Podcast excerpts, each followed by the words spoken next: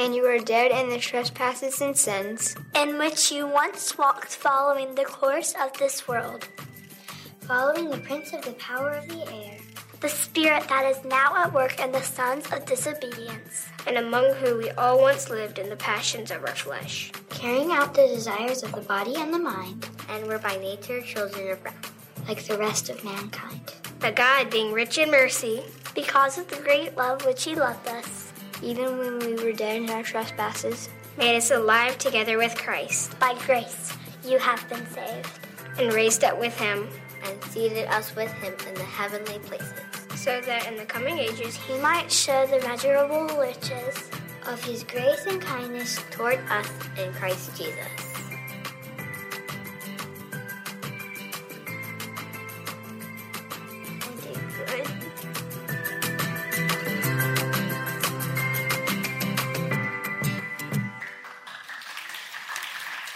We love the families of Providence. We're so thankful for our incredible uh, children's ministry team here. Um, thank you for loaning a few of your children to us to encourage us this morning with that video. And uh, good morning to all of you. My name is Thomas, and I serve as one of your pastors here at Providence. Special welcome to any guests and visitors that made their way in the house with us this morning. We're glad that you're here. Also, as always, a special welcome to those of you joining us in any of our other venues or via the live stream. We're happy to have you in this moment with us as well. Like the children just read to us, we are in Ephesians chapter 2, and we're going to study verses 1 through 7 this morning. So if you have a Bible, I encourage you go ahead and open it up, and let's meet up in Ephesians chapter 2, and we will be in verses 1 through 7. Ephesians is a book of the Bible. It's on the right part of your Bible, not as if there were a wrong part of your Bible. That's the right, not the left side of your Bible. And you're looking for chapter 2, chapter numbers, those big numbers that you see. And then we're going to study verses 1 through 7. Those are the smaller numbers that you'll see kind of interspersed throughout the text have uh, so much I want to want to talk to you about this morning. I want to encourage you with this morning. So let's get right into it. Let's get into it with the word of prayer. Father, we're here for many reasons today. And of the many reasons we came here, Father, we have one great need is that we need to see you. We need you to reveal yourself to us. And in seeing you, we need to see who we really are. And we pray that would make all the difference and you would change everything. God, we pray that you'd wake up Ephesians 2 to us. You'd wake us up to Ephesians 2 as well. You'd help us to see what you have here for us. We pray that you would change us. And we pray that you would glorify yourself in this moment. And we ask for it together in Jesus' name. Amen in Ephesians uh, chapter 2, um, we're going to we're gonna see uh, Paul, the author of this letter, talk to us about who we were, who we are, and he's going to give us some hints at what that, what that means, what we, what we should be, rather who we should be because of it. And to set up this moment for us, I have just a, a few ideas. If I could take you down uh, a path of ideas with me, I'd start like this. Have you ever heard the saying, don't forget your roots? Maybe you haven't heard Don't Forget Your Roots in particular. Maybe you've heard um, something from Beverly Hills Hillbillies where it says, don't, don't forget where you come from now. You hear, right? Remember where you come from. It's an idea. It's a common, even popular saying in some cultures. People hear this most commonly when they make a big move in life or in location. I would hear this in Montgomery, Alabama, as I was actually getting ready to move up here some nine and a half years ago to start my degree studies at Southeastern Seminary. Well meaning men and women in our church family, they'd, they'd walk up to me on a Sunday morning. Situation would always get kind of intense, and they say, Hey, look, whatever happens, don't forget where you come from. And I'm like, are you scared I'm going to stop drinking sweet tea and pulling for the SEC? Like, it's going to be fine up there. Like, people are, I'm sure, I'm sure they're good people. Like, I'll remember who I am. I'll remember where I come from. But when I remember where I come from, I remember growing up at First Baptist Church in Montgomery, Alabama. I remember spending Christmas mornings in Troy, Alabama, visiting my parents' parents. I remember going on family reunions in Luverne, Alabama. I remember incredibly diverse school experience that was Wetumpka High School. I didn't misspeak. That's W E T U M P K A. The place was wild. I remember playing soccer. I remember playing baseball. I remember golf. I remember childhood sports. I remember the summer mission trip when I met my then girlfriend, now wife Elizabeth, when we were only juniors in high school.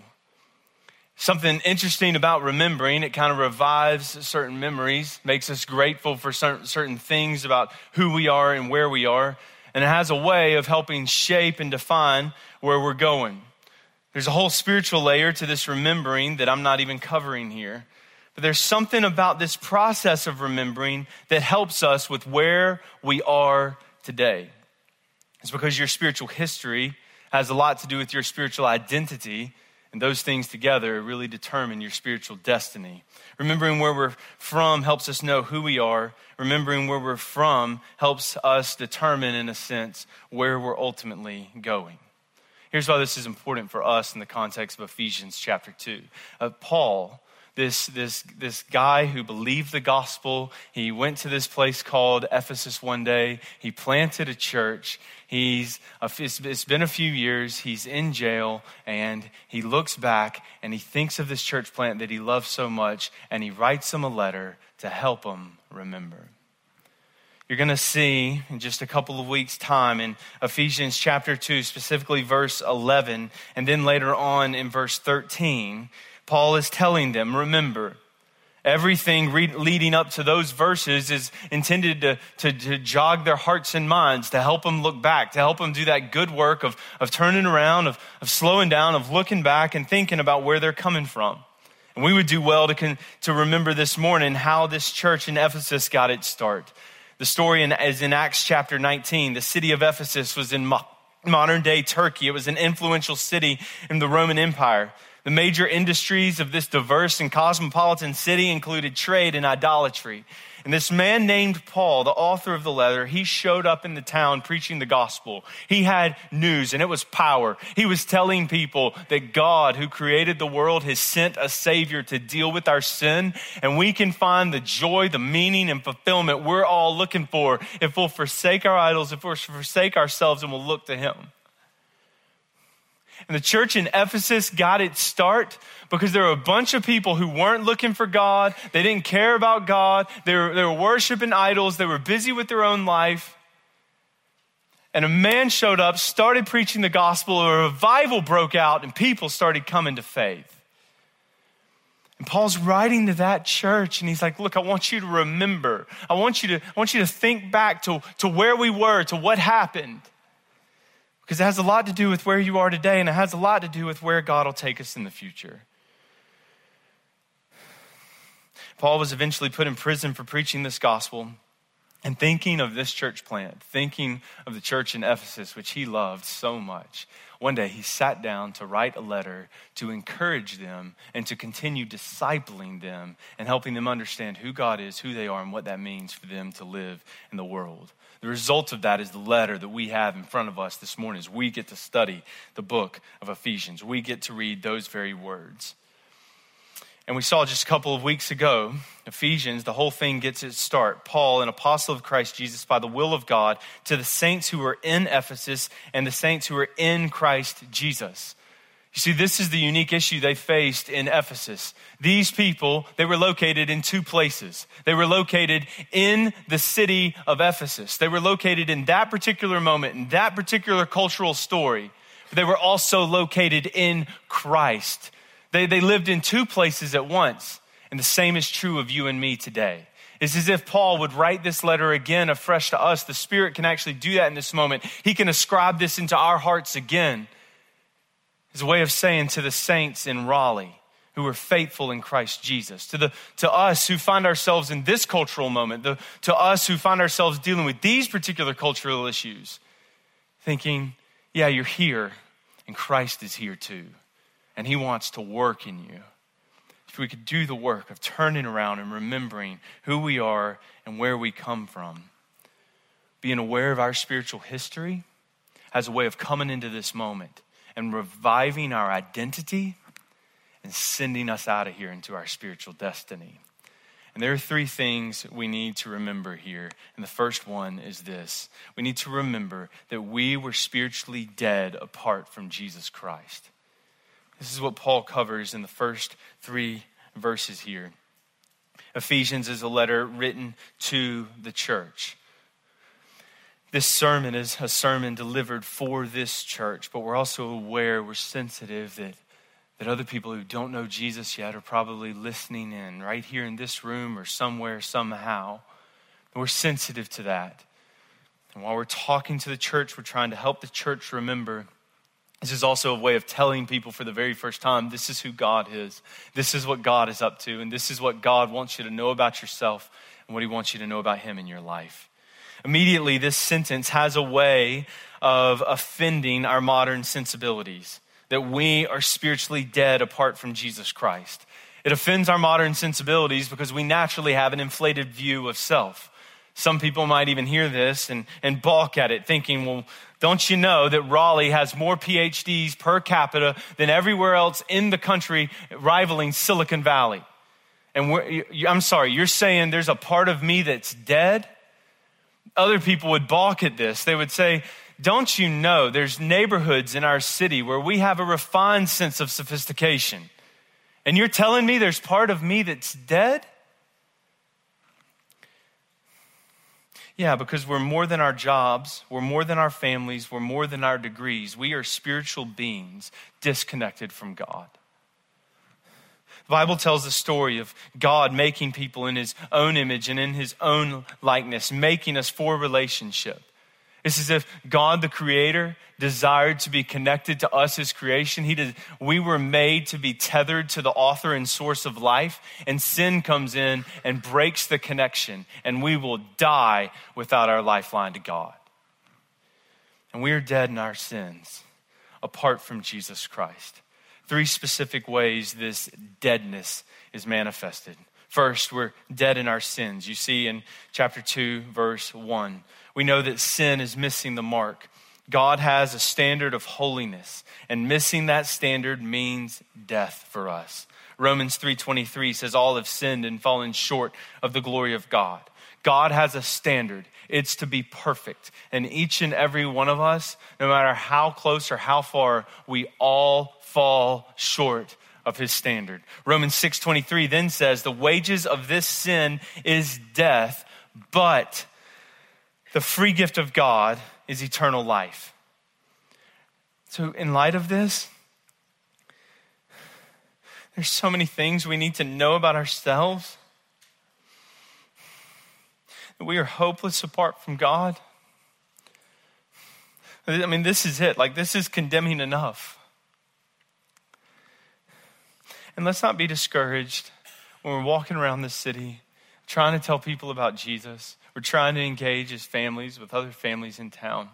Let's not be discouraged when we're sharing with people and people look numb to this. People look like it's not going anywhere. The Bible tells us they are dead apart from God. Let's not be discouraged because the, the words that we share, like us in the moment, us being a witness, us trying to encourage, that's what we're called to do. That's what we must be faithful to do. But if something's going to be done about that, God's going to have to intervene and he's going to have to use us. Second, not only were we dead in our sins, we were also slaves to a foreign power. Think, think about the words. You once lived this way. You once followed the course of this world. You once followed the prince of the power of the air. So, what is the world, right? This is a conversation that many, many people get into. Uh, a little, little skerfuffle will break out in a, in a Christian small group or life group over this, or maybe you'll be talking to somebody and it's like, oh, I'm just living in the ways of the world. what does that mean, right? Because depending on where you live and when you live, it can actually mean different things, right? Um, I actually don't know this. I've just been told. But if you were alive 40 to 50 years ago, the ways of the world could mean going to movies and dance dances, right? Like that, that you would be caught up in the ways of the world. It's meant different times, eh, eh, it, it different, it's meant different things at different times. I love how theologian David Wells puts it. You can recognize worldliness wherever sin seems acceptable and righteousness seems strange. It doesn't take much for, for me to look back into my life and to see times when sin was very acceptable and the ways of God seemed strange. Can you look back and remember as well? It says, following the prince of the power of the air. In the Old Testament, this idea right here, this idea of prince, it refers to a ruler who is local and regional. But so he, there's a sense to where his domain is really isolated and confined, but also says that guy, he actually rules over all the air. I think the idea is intentional. Air is ubiquitous, it's everywhere. It's in your bedroom. It's in this room right now. It's in your car. It's between two spouses that are talking to each other on the verge of an argument. This is Paul.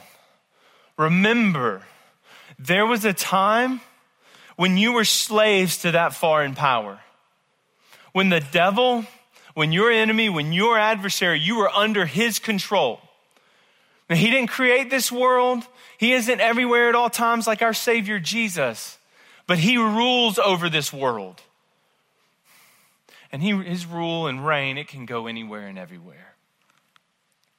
And he says, another way of thinking about this is, it's like, man, like I don't, I don't, I don't know. Like I'm really under the reign, under the rule of Satan. I, I might not be giving myself over to that. How, how is this really true for me in my life? Well, every person in the Soviet Union in the 1970s whether you were super devout or not, if you lived in the Soviet Union in some way, you were connected to communism. In a similar fashion, each and every one of us, we are under the reign and rule of Satan without Jesus Christ in our lives. This means we live in a contested space. The world system and the devil both stand to oppose us, along with our own sin and flesh that we just saw and we see right here. Last, we were addicted to our desires. We were spiritually dead apart from Jesus Christ. We were dead in our sins. We were slaves to a foreign power, and we were addicted to our desires. I'm going to try to spend a little more time here on this one. My biggest problem is not out there, my biggest problem is in here. And so much of what's going on in Christian communities around the world is we're walking around and we're talking like the greatest thing that's trying to trip us up is out there. It's, it's a job or it's a relationship or it's a set of circumstances. My greatest problem, those are big problems. Like those are really high highs and those are really low lows out there. But the greatest problem I face is in here. This was what Paul, he really does a good job of setting up for us right here. Among whom we all once lived in the passions of our flesh, carrying out the desires of the body and of the mind. And the result of this is that we were, by nature, children of wrath like the rest of mankind. We live in a culture of narcissism. We long for attention and self glorification. The key right here is that we were gratifying the flesh. The word is sarx. It means we had a self centered human nature. At every little turn, everything we saw, everything we did, every post on social media, every encounter between friends, every time you saw two people talking across the room, it's like your heart was a little computer and it was constantly running scenarios. What does this mean for me? What are my interests in this? How can I get a little more leverage? How can I get a little more attention? What does this mean for my life? What could the outcomes be? What could happen next? And Paul says, remember, that's how you used to be. You were addicted to the desires of your heart. You were addicted to the desires of self. This was our nature. Did you see this? This is how who we are and where we are by nature. If this is it by nature, it's going to take resurrection power to get us out of this. If this isn't, if this isn't just like, oh, I'm just having a Tuesday and I just kind of fall into this for five minutes. If this is when you wake up and when you go all day and when you crash at night, this is who we are. It's going to take an incredible power and force to get us out. And we were, by nature, children of wrath.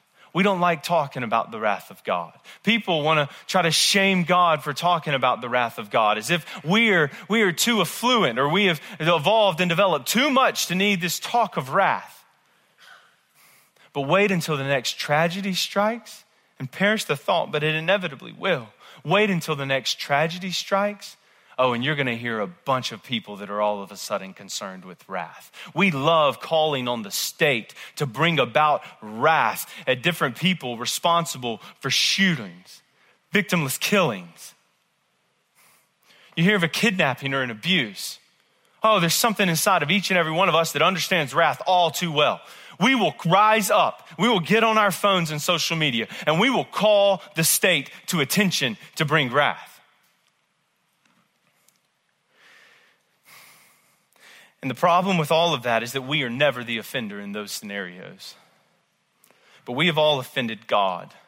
And at the level of our nature, we are opposed to Him. And while there are these five different types of wrath that are given in different times and in different ways in Scripture, the idea of wrath right here, it's like a parent that has gone 12 rounds with a child and just can't do it anymore. And eventually the parent looks at the child and says, You know what? We're done here. It's that passive type of wrath. It's, the, it's where you, so you see someone who's so stubborn, so disobedient, so dug in, they're eventually released into it. And this is where we are apart from God. Apart from Jesus Christ, we are spiritually dead. We are utterly insensitive to God. Think about this in summary. The focus here is not merely on how bad we were. The focus, and we were, we were I mean, this is real bad, right? The focus is on how helpless we were. So, whether you know what it means to see Jesus Christ or you're trying to get to Him for the very first time, see your problem. This is intended to help us feel hopeless. We are right here facing the, the, the, incredible triple threat of the world, the flesh, and the devil. These are three prison guards holding us captive in our spiritual graves. We were held captive by these terrible, this terrible trinity of tyrants, ensuring that we can't escape death. The world, the flesh, and the devil constantly marching around our grave, watching us day and night, ensuring that we'll never get out. And if we think there's any goodness in us, to where when it comes to knowing and loving God, oh, I can just up and out I'll just choose Christ today, or I'll just invite a little Jesus into my life, or I'm just gonna, I'm gonna give God the benefit of knowing me. If we ever think we could get out of this, then while you're lying in your grave, look up and watch one of these terrible tyrants marching around over you and try to get past just one of them for the next two weeks. You can't do it. None of us, even on our best days, we can't beat the world. We can't beat our own, the, our own fleshly desires, and we can't beat the devil. And this is what we need to remember that we were spiritually dead apart from Jesus Christ. And here's what we also need to remember that we are spiritually alive because of Jesus Christ. Here's why we need to work through this this feels heavy. It's good for us. We need to work through this because we will never marvel at God until we really understand who mankind is apart from Him. We will never listen to God. We will never be hungry to hear from God until we understand how lifeless life is without Him. And we need to remember while we were dead apart from Jesus Christ, this is written to the heart of the church today. We are spiritually alive because of Jesus Christ a few things to take in. Notice how the second part of these sentences completes what we just saw. While we were dead in our sins, but God made us alive with Christ. We were dead in our sins, but God, He's made us alive. We were children of wrath. By nature, we were so rebellious that we deserved to go to hell. There was no injustice in God with this. There was nothing inappropriate. There was nothing offensive. There was nothing oppressive for God. This is simply what we deserved. Wrath was the inevitable consequence for our sin. Sometimes we'll even take that idea though, won't we? And we'll look at God and say, oh, why could you be so against me?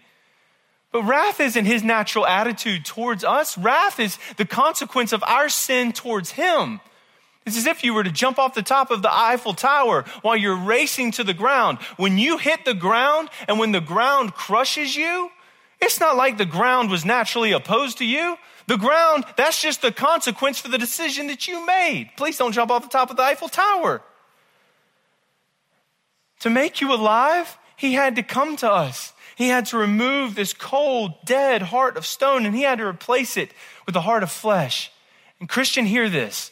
God did that in you. God did that in you. If, because if it was not Him, then you would get to eternity and you would worship yourself forever.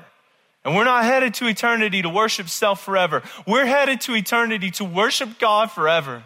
Because we were dead in our sins, but God made us alive with Christ. Did you notice how he kind of repeats himself because he's so excited in verse 5? Why did he break the sentence like this?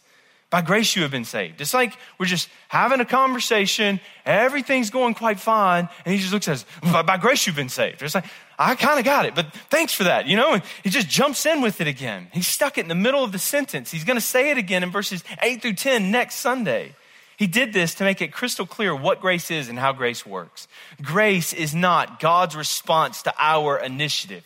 Grace is Christ's riches in our lives at his own expense. Paul is focusing on the power it took to get you saved. Think about this, Christian. You are loved. You were in a bad place, and no matter how hard it feels today, if you were in Christ, this is better than that place, and it's only going to get better from here. You are loved by your King Jesus. He died to save you. Not only all of this, but there was a time when we were slaves to a foreign power, but God raised us and He seated us with Christ. We were slaves to a foreign power.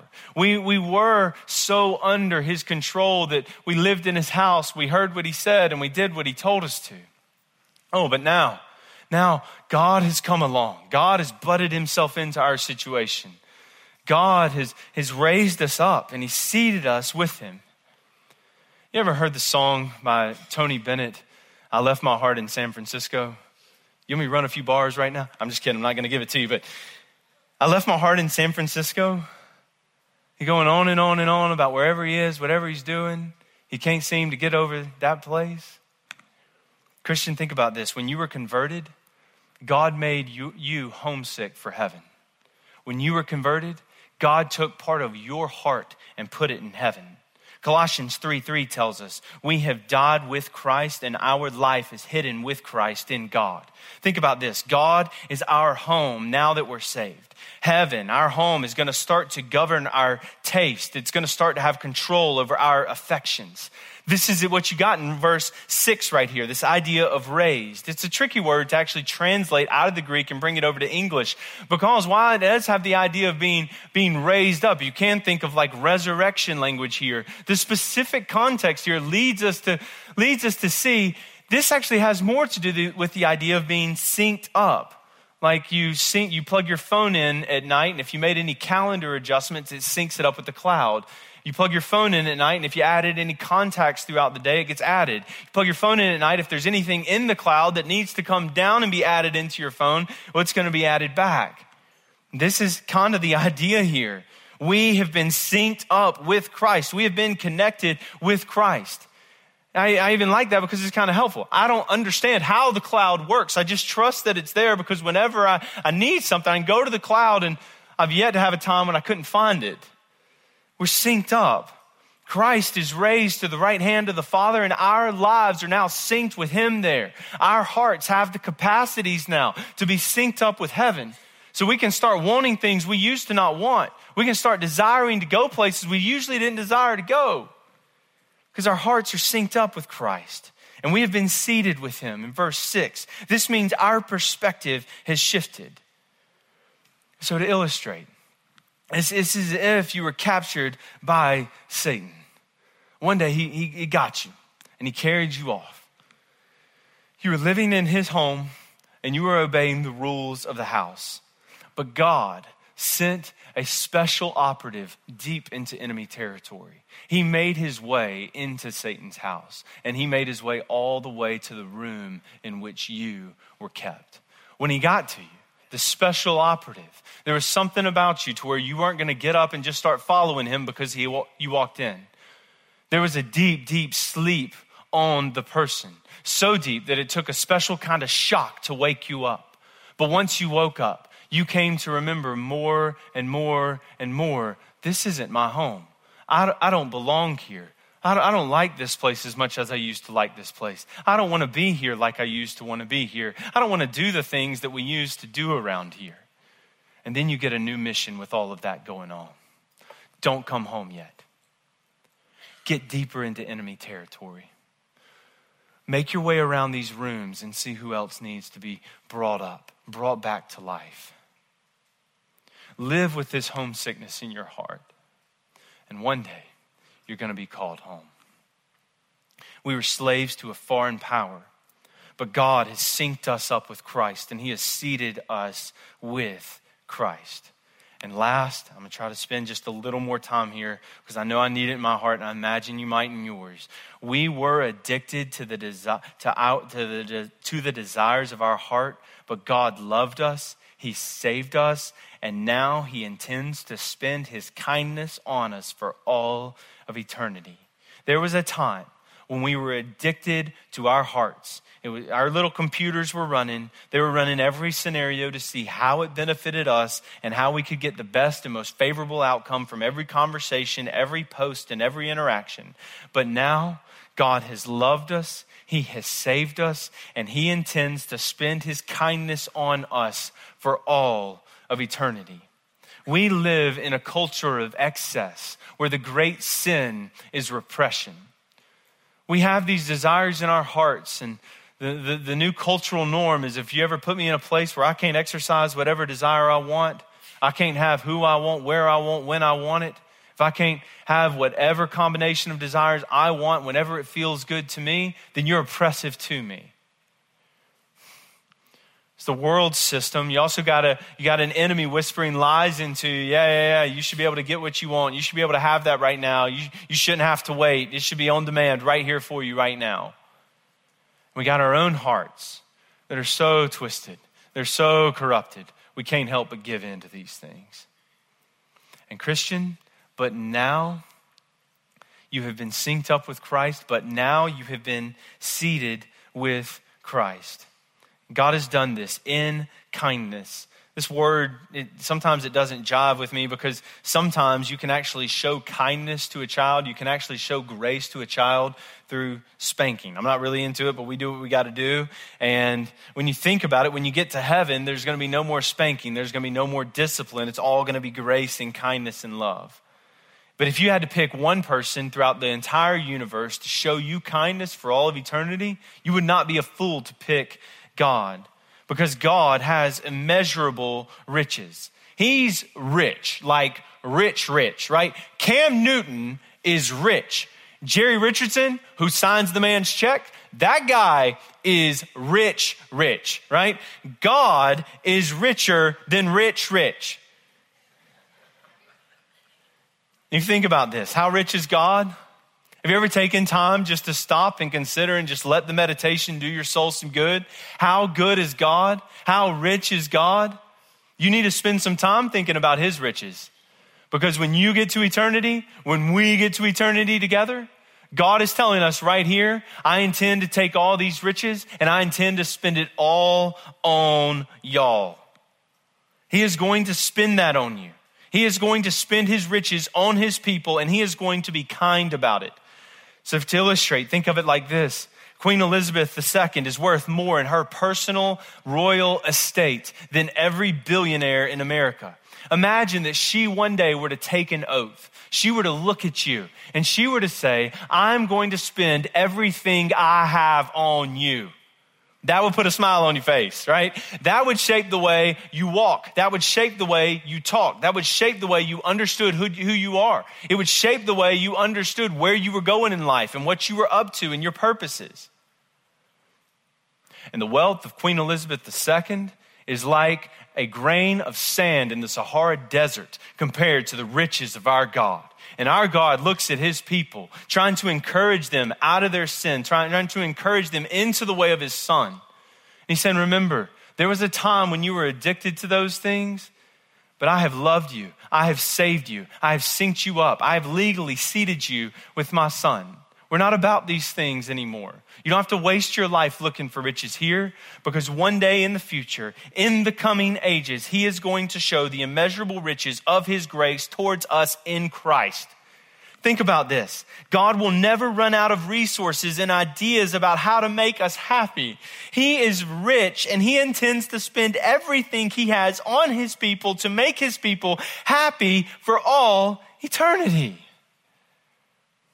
So, what are we doing with our lives? In summary, for anyone in a battle with their sin, Know that God has raised you. He has synced you up with Christ. He has seated you with Him in the heavenly realms. And this language has to do with in the old days, if you were to go off to battle, when you come back, if you won the war, you would sit in the place of honor. Christ is in the place of honor. Christ is seated at the right hand of the Father. And the Bible says that you are already seated there with Him. This doesn't mean we've been raised from the dead. Eventually we will. This doesn't mean that we're literally seated there. This does mean that we are legally seated there. And think about the many ways this works out in our lives because knowing this is part of our spiritual history, oh, let the Spirit wake fresh ways. This matters for our spiritual identity today. And let's listen for the word that His Spirit would speak to each of us about our spiritual destiny and the places He's pushing us deeper into enemy territory where we know He's with us. We know He's for us. We know a day's coming when He's going to spend all of His love on us and all of His people for all of eternity. Let's think about where we are and let's think about where we're going. Last thing we need to remember, and I'll start wrapping it up, is this remember this, but God. Remember, Remember, there were certain realities about you and me that were so real, they were so controlling, and we would be dead without Him. And remember that God came into our lives and God has worked. God calls His people to do a lot of things. Ephesians is about to unfold into lots of mission clarifying ideas for us. God tells His people to welcome people in, but we commonly respond to God, but God, I don't want to. God tells us to give our time and our resources for the mission, and we respond, but I'm scared. God tells us to open up and to love again, and we respond, but I was hurt. We commonly respond to the initiatives of God with but I, and one of the keys of the Christian life is learning to replace the but I's with the but God's. So much of what defeats and discourages in our Christian life is our impulse response.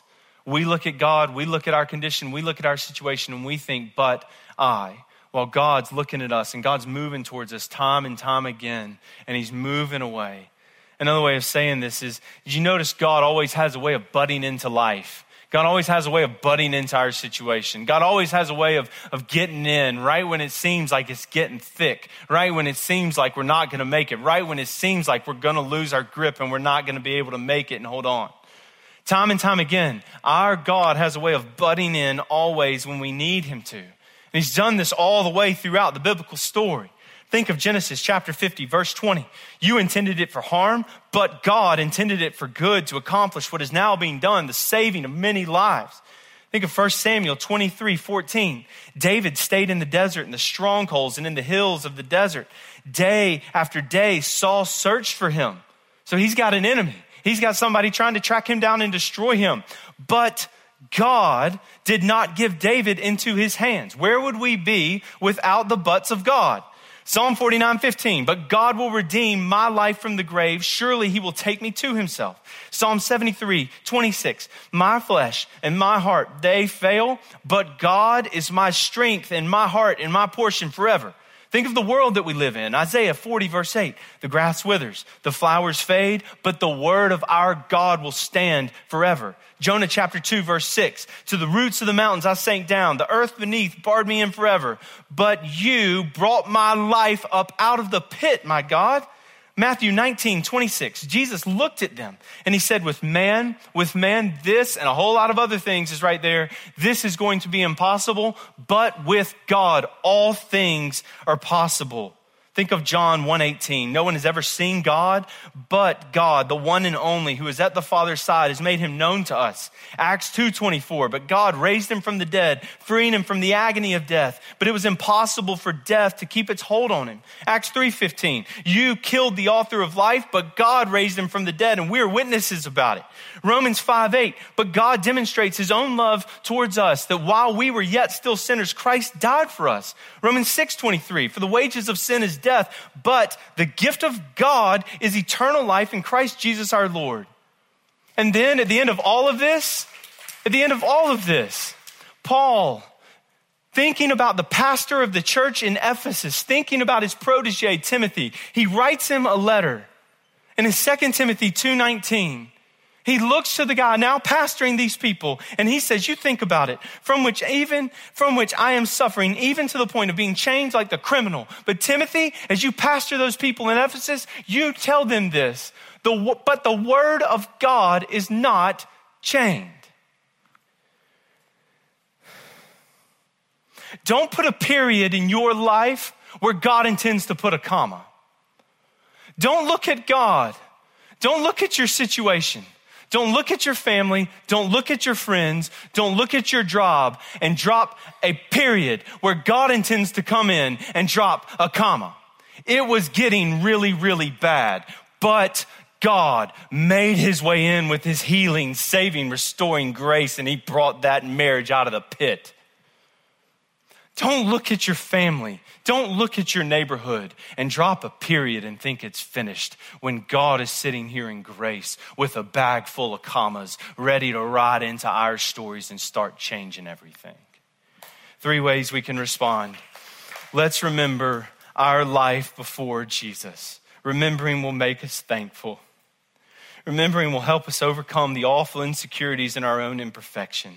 Remembering will direct our days just as we know in 2 Corinthians 5:15 he died for all that those who live might no longer live for themselves but for him who for their sake died and was raised.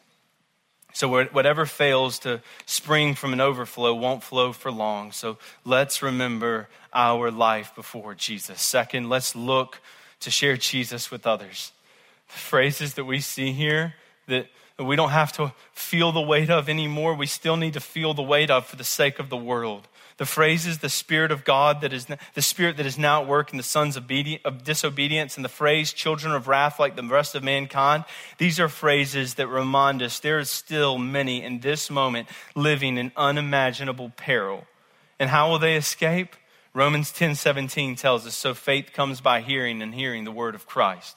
He's given us the message of life. He's put us in a world of need, and He tells us in His Spirit to get to work. Let's place our faith in Jesus. Whether we're here this morning and we hear the word of God for the very first time, or this is another time when we've heard it, all of us afresh, let's put our faith in Jesus Christ. I know that my default response to God is, but I, too many times. God says something to me, and I look at my God and I tell him, but I need more time. And he says, I know, but, but I.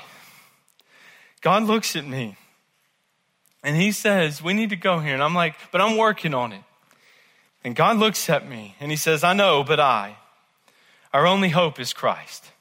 Every other founder of every other religion came into the, came into the world to show us a way of salvation, and Jesus has come into the world to be our way of salvation. John 14, 6, Jesus says, I am the way, I am the truth, I am the life, and no one's coming to the Father except through me. So, knowing your spiritual history, it has so much to do with our spiritual identity, doesn't it?